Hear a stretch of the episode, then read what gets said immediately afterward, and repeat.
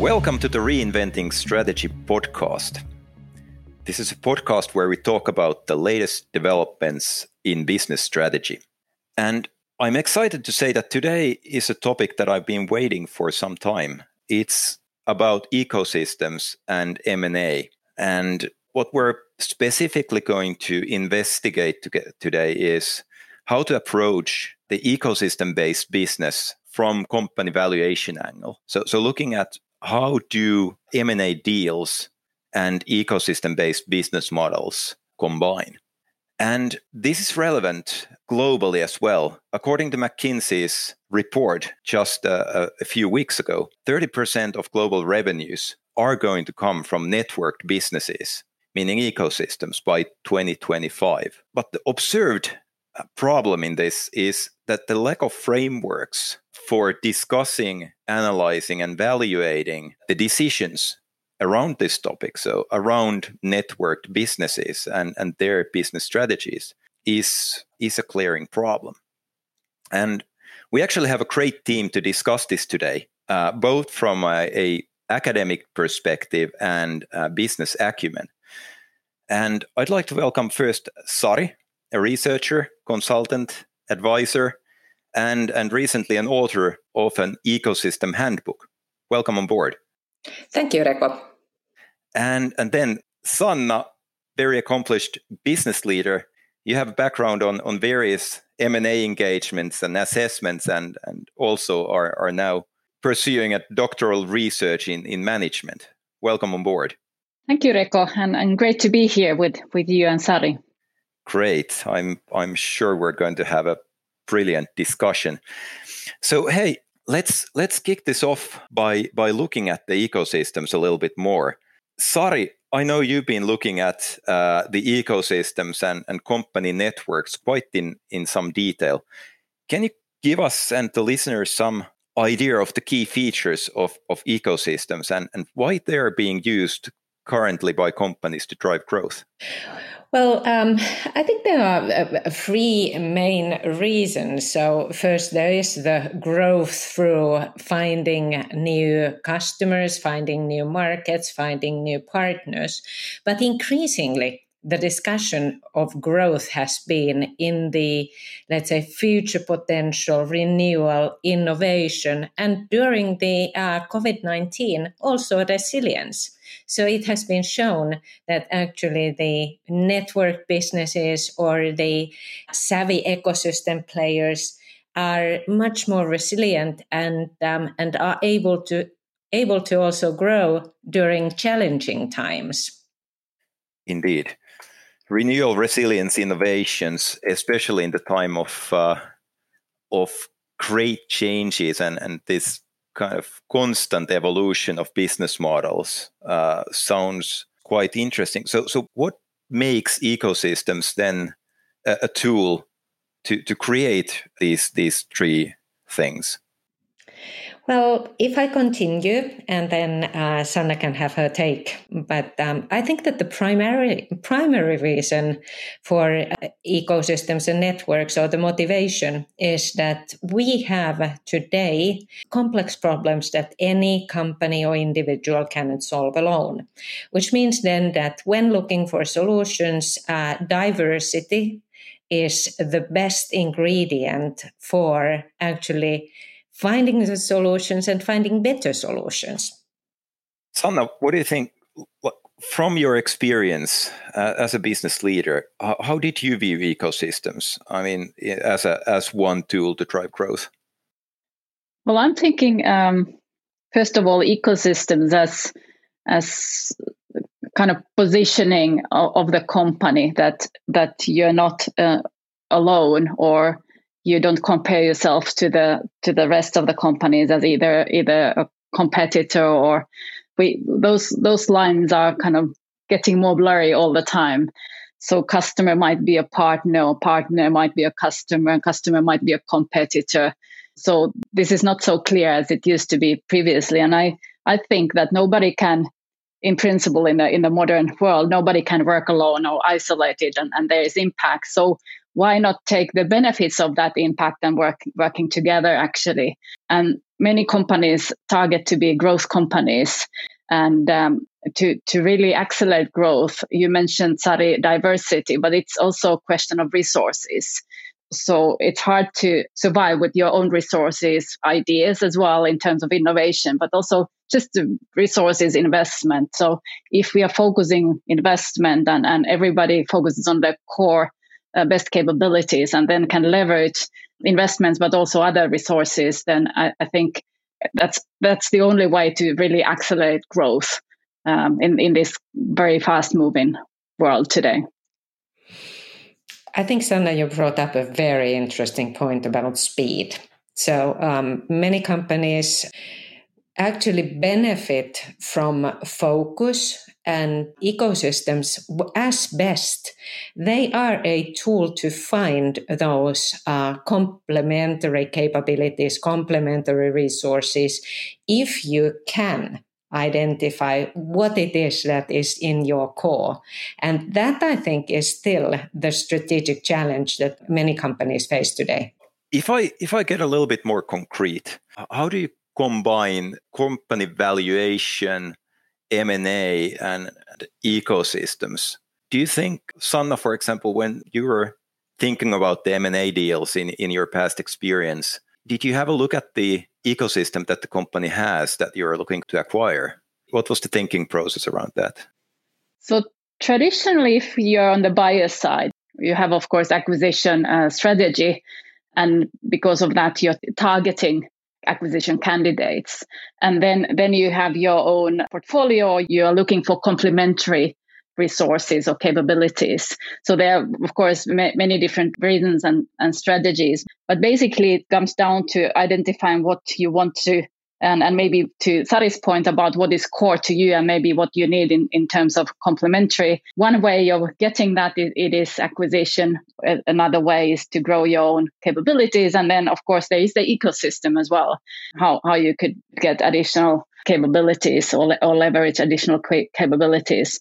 But I think historically, ecosystems have not been there in, in, even in the due diligence but but you have been looking at the existing cost, contracts customers positioning competitive landscape partners and i think that partner is the kind of uh, old way and formal way of um, kind of valuing uh, additional capabilities and relationships. And i think this ecosystem is a new and a bit more loose way though of course there are different ways of governing ecosystems. And i think i think if you think about from valuation perspective that's one motivation for the ecosystems to actually somehow formalize the governance because then it's easier to actually value it if I continue from there, in the ecosystem handbook, we observed the um, ecosystem's potential to solve problems by three measures profit, people, and planet.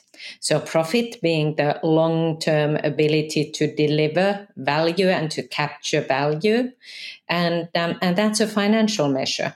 Then there is the people aspect, which covers very much the same things than in um, in let's say standard uh, M&A due diligence process. So you look at the employee employees, um, you know the people uh, people that are working in the ecosystem case. Not in one company, but in the company setup that um, forms the uh, the ecosystem. Then there are customers and partners and, um, and then the third aspect, which is planet, is the long term viability in terms of environmental and societal impact. And I think that that's maybe something that is not yet part of standard due diligence, but it probably will be more important in the future. So when we look at this triple bottom line, you need to have money, you need to have the right people, but you need to also be able to deliver value in a sustainable way. And um, that I think might be an interesting viewpoint in assessing companies' uh, ways of working around ecosystems. I'd like to continue still kind of playing with the idea that you're actually on the other side because I've been on both sides, both buying and selling, and, and thinking that how do you prepare to sell your company and how would you present the company and how, how would you present the value drivers and, and what you have done and what your track record is in terms of being able to deliver what you decided to to do. And I think there again, I would say that few companies think about ecosystem as a value driver for their own company uh, in terms of an asset. And even if they would think it, then they would need to be able to present it in a way that that it, it's money. So how, how is that value captured by then the potential buyer, and maybe even together with the capabilities of the potential buyer, if it's a strategic buyer, for example. So how to make a case that with with us and our uh, place in the ecosystem, then that potential buyer uh, combined with their cap- existing capabilities, how is that offering more value to them?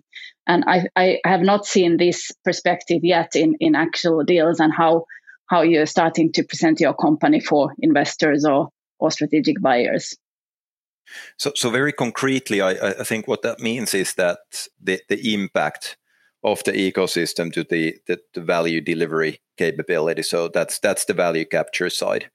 Then I, I, guess on on the people side, it would be more a kind of a strategic analysis of the fit and and and the potential to to gain from the ecosystem, especially kind of uh, in the in the capability building and and what kind of capabilities can that company actually provide.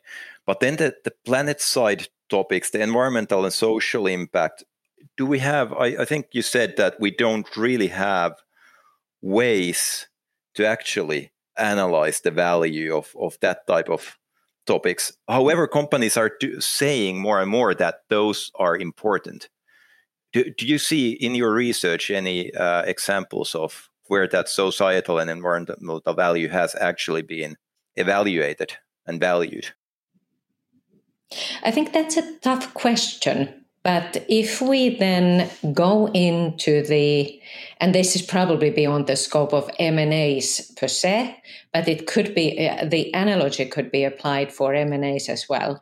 So if we look at the recent public funding decisions, many of the funding criteria actually have the societal impact, let it be environment, so so CO2 emissions and uh, and the solutions or, or companies' awareness around those or any other sustainable development goals that are for example, healthcare related and so forth.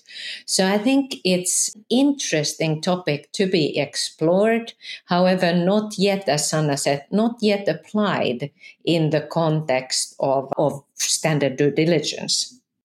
If I if I may throw one idea of, of how to analyze that, I, I think you you brought up a really important point in in the investment decisions that are impacted today by planetary, environmental, and social topics. Could, could this be actually treated somewhat as a hygiene factor, at least in the future? That, that companies do not consider those companies as viable targets who do not have these planetary impact uh, analyses done? Or can it be a risk for the investment? If if there are no values on on that side in the future? How do you see it? Absolutely and i think that would be that is today already a consideration in in even partnerships that that you select partners based on how how they approach things and if they have thought about this impact things. And and i will let Sari to answer that well as well but i had a thought related to maybe impact in terms of M&A also that if you find a, a good fit target that has, has a strong impact and or is operating the way you you want to operate uh, aligns with your goals and targets and values in this respect then of course through that the position of that company has in an ecosystem you actually can kind of broaden your impact because then you impact the whole ecosystem potentially through one player hope, hopefully a, a, strong player in the ecosystem. So i think ecosystems can also accelerate impact. I was saying that they can accelerate growth but also they could accelerate impact I would strongly agree with that. And um, and considering where we started from, so what's the impact of ecosystems in terms of driving growth? So there is the potential to acquire new customers, to acquire new partners, to be more innovative, uh, to be more resilient, and renew faster. So in all these regards, understanding the companies uh, let's say potentially whether you are a buyer or whether you are selling your company understanding where you stand in the ecosystem is extremely valuable in my view considering the future potential for growth. And I, I think you bridged nicely to the last last question where we uh, try and bring this together a little bit. So if if you were now advising a company on on building the company valuation with uh, with ecosystem toolkit, so to say, what would be the let's say the three main factors that you would consider to advise them on? I would first define what we are doing the more focus, the better, and um, and then uh, define the strategy of how to um, how to reach the desired point. But then, when it comes to partners, specify what kind of partners do you need, and what kind of partners do you need for what. So different partners for growth, different partners for uh, for let's say peer outsourcing, and I think that that's kind of the, the three point thing: focus, focus, focus. That was simple. Um, uh, Sanna, how about you? So, if I'm just like concretely thinking about uh, due diligence and, and valuation, I'm thinking that there would be you would be looking at evidence, demonstrated evidence of having some value in place through the ecosystem, and that could be, of course, you would be looking at contracts, what what is in place, and what you have what have you done and, and achieved through the ecosystem? How does the ecosystem look like etc et and then then there is an aspect that it's also about the people. So what's the mindset of the people? Because usually when you're acquiring or you're merging even then companies you need to find a good fit. And often you're looking at not only the management team and the capabilities, but also the, the rest of the rest of the company. So is is there a collaborative kind of ecosystem value driving mindset in the organization? So beyond the, the top management and the actual contracts and evidence evidence that the organization operates as part of the ecosystem. And then you could, of course, maybe go for referrals, so to speak, talk to the ecosystem partners. How, how does the ecosystem perceive this company and, and what kind of role do they give to the to your target company as well? So you can have look for the kind of due diligence evidence also from from elsewhere than just from the company itself, the kind of scripted uh, management presentations brilliant answers. I, I, think that was that was very good and very concrete. I, I think the the one thing that I would I, I would maybe summarize from this is that uh, this ecosystem seem to summarize quite a lot of the things that are happening at the moment and give a possibility to not only grow the traditional shareholder value but but also focus on the stakeholder value and I, I think one uh, takeaway from for me from this discussion was was definitely that the way that we discussed about that the planetary impact and the way to bind that into ecosystem. So how to how to kind of get more leverage on on creating not just value but but impact from the company and accelerating that impact. And I, I think this is truly truly something that can especially be reached with ecosystems. Hey, I would like to thank you, speakers, Sanna and Sari, for this great, insightful discussion. Thank you, Reko, and it's my pleasure, as always. Thank you, Reko. Excellent. Looking forward to the next time that we speak about this. And thank you to, to the listeners as well. I hope you gained uh, some important insights. Please stay tuned uh, for the next episode of, of Reinventing Strategy.